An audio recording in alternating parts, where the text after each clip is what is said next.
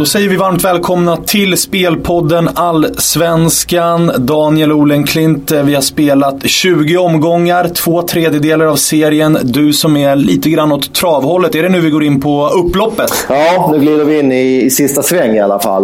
Eh, där eh, vissa letar lucka och andra börjar bli lite trötta och eh, vi är inne på upploppet eh, alldeles strax. Mm.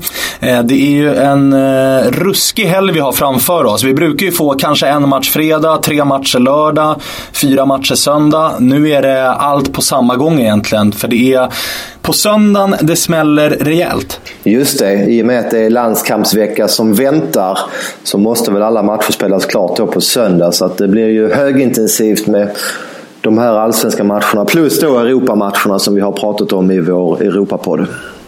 Så är det, men eh, vi ska faktiskt börja redan på lördag. Det är en match på lördag och jag har faktiskt ett speltips där. Och om vi ska fortsätta med travreferenserna Daniel så kan vi ju säga att AFC började den här säsongen med eh, ganska ordentlig galopp. Men eh, man är tillbaka. Ja, en skengalopp på, på 100 meter ungefär. Men man är gott gåendes nu. Man har ju bytt ju tränare här i somras och det ser ju bättre ut i AFC. Och man slog ju faktiskt Malmö i senaste matchen. Men man har ju två blytunga avbräck här. Ja men precis, man saknar ju Razak på mittfältet som är eh, tillbaka från sessionen i, i IFK Göteborg och visar att han är en riktigt bra spelare. Han är avstängd. Det är också Turay, målskytten eh, på topp som är i en superform. Eh, som har gjort livet surt för både AIK och för Malmö nu på senare tid. Båda de saknas, vilket gör då att jag landar i ett speltips på gästande Hammarby här. Som ser ut att vara ett på nyttfött lag rent eh, speltekniskt. Då. Eh, under våren har vi fått se en ganska parkerad buss ifrån Hammarby. Man har spelat eh, ganska cynisk fotboll, man har fått med sig poängen. Eh, men nu då när Jesper Jansson har fått lägga sin hand på det här laget och värvat spelare som är av den mer tekniska kalibern så såg vi ett nytt Hammarby mot eh, Örebro och jag blev i alla fall imponerad och kommer därför spela borta segern till 1,80. Mm, jag köper det. Det är riktigt tunga avbräck i hemmalaget. Så att, eh, du kan mycket väl vara inne på rätt spår här. Mm. Eh, det är helgens första spel, långt ifrån det sista. För att eh, blickar vi mot söndagen så Eh, kan jag bara börja med att fråga dig, vart vill du börja? Ja, jag har ju ett speltips och det är väl lika bra att jag börjar där. Och eh, jag tror faktiskt på Kalmar. Jag tycker att Kalmar ser klart bättre ut nu. Man bytte ju tränare i somras. Nanne kom in. Man gjorde ett par nyförvärv och laget ser ju betydligt starkare ut nu både på pappret och spelmässigt.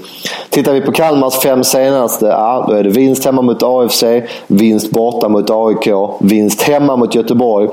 Sen har de de där 0-6 förlusten mot Malmö, men då fick man ju ett rött kort. Allt klaffar för Malmö den kvällen, så den matchen drar jag ett streck över. Jag såg dem igen senast. Man vann fullt rättvist borta mot Sundsvall. Det var en stark prestation med tanke på att det var på konstgräs. Det brukar inte Kalmar gilla. Så att, nej, Kalmar är bättre nu än vad man var tidigare under säsongen. Nu möter man ett Sirius som ser ut att vara lite grann åt andra hållet.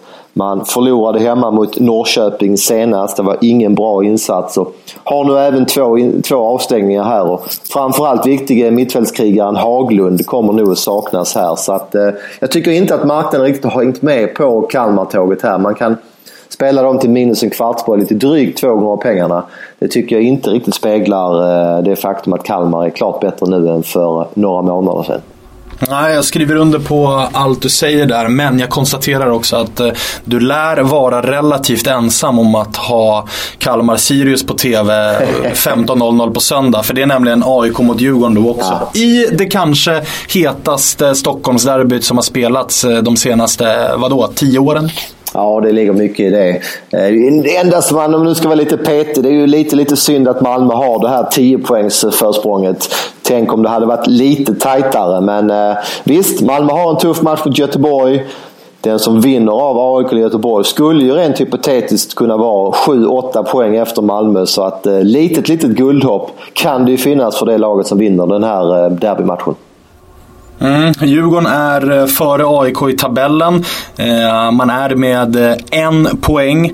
Eh, skiljer då mellan de här lagen. Och eh, däremot så har vi en faktor här som jag vet att du som eh, expert och som tidigare har jobbat inom det här med betting har lite svårt att värdera på samma sätt som jag värderar den dag. Men det är ju det här derbyspöket. Det har ju gått sju år nu sedan Djurgården besegrade AIK. Ja, och det är alltid svårt att, att säga hur mycket det betyder. Varje match har sitt eget liv brukar man säga. Eh, vi har till exempel en ny tränare i Djurgården i år, nya rutiner. Men det är ju så att när media, fans, eh, journalister, alla, alla på Twitter spekulerar här eller, eh, eller pratar om det här derbyspöket. Ja, men det, är, det är nu svårt för Djurgårdsspelarna att värja sig från att springa på det här någonstans. Man läser någon tidning eller hör någon kompis som kommenterar. Då, då kan det ju bli lite självuppfyllande att hjärnan fylls av negativa tankar. Det, det kanske är tufft för oss till derbyn och det kanske inte går igen. Så att, liten, liten faktor vill jag faktiskt säga att eh, just i det här fallet kan vara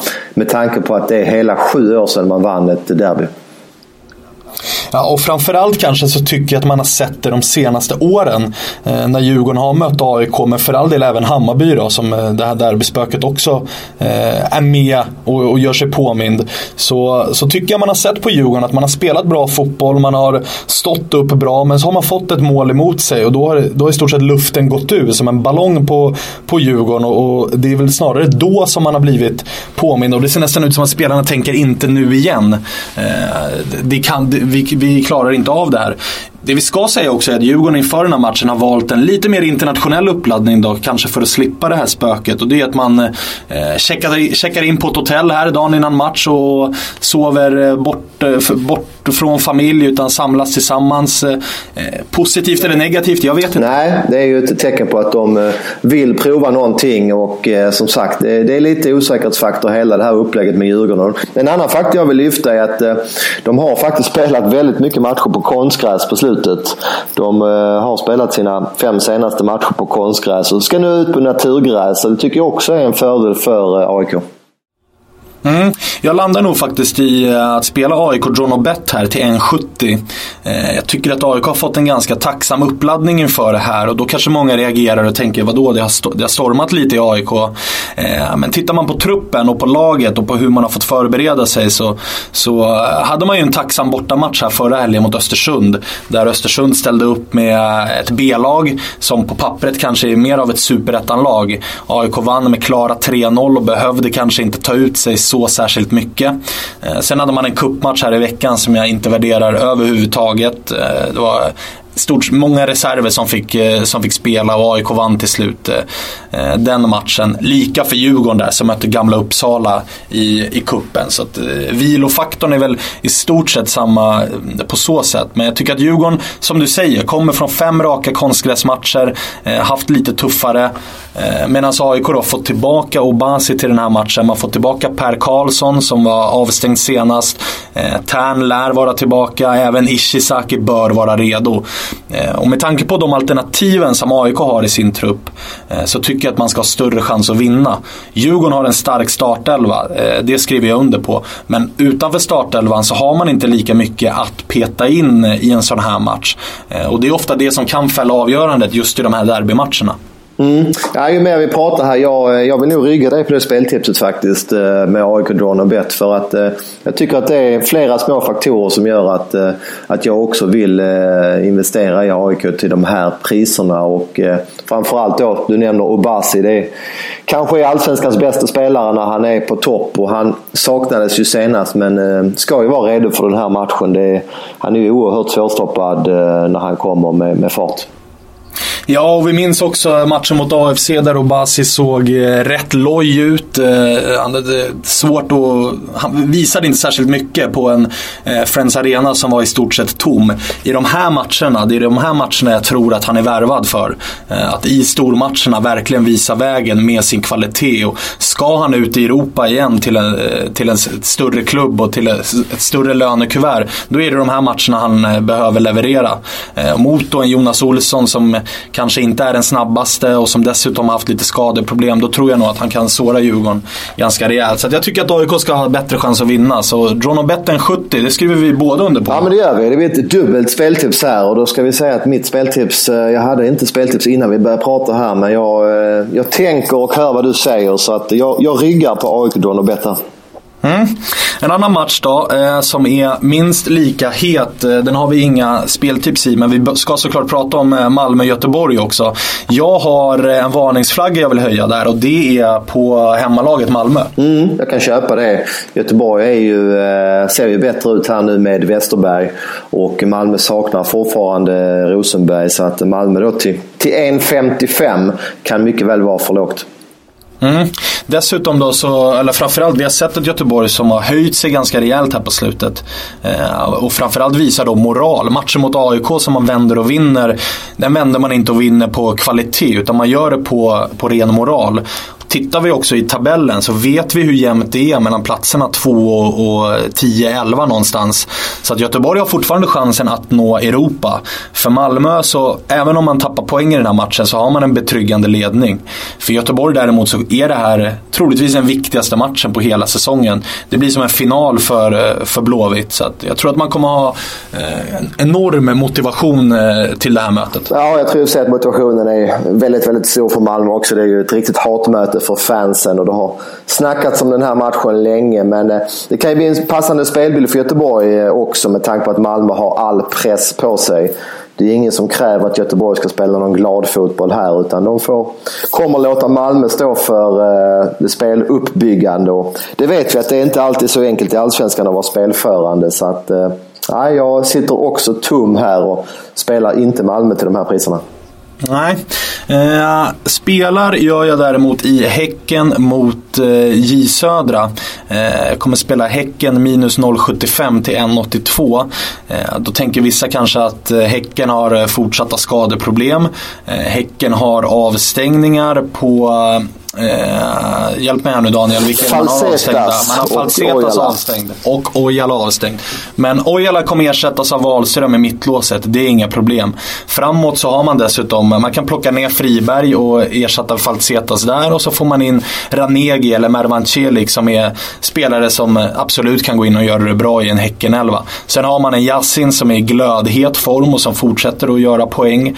Eh, och man kommer ifrån en stark poäng i derbyt då mot eh, IFK IFK Göteborg.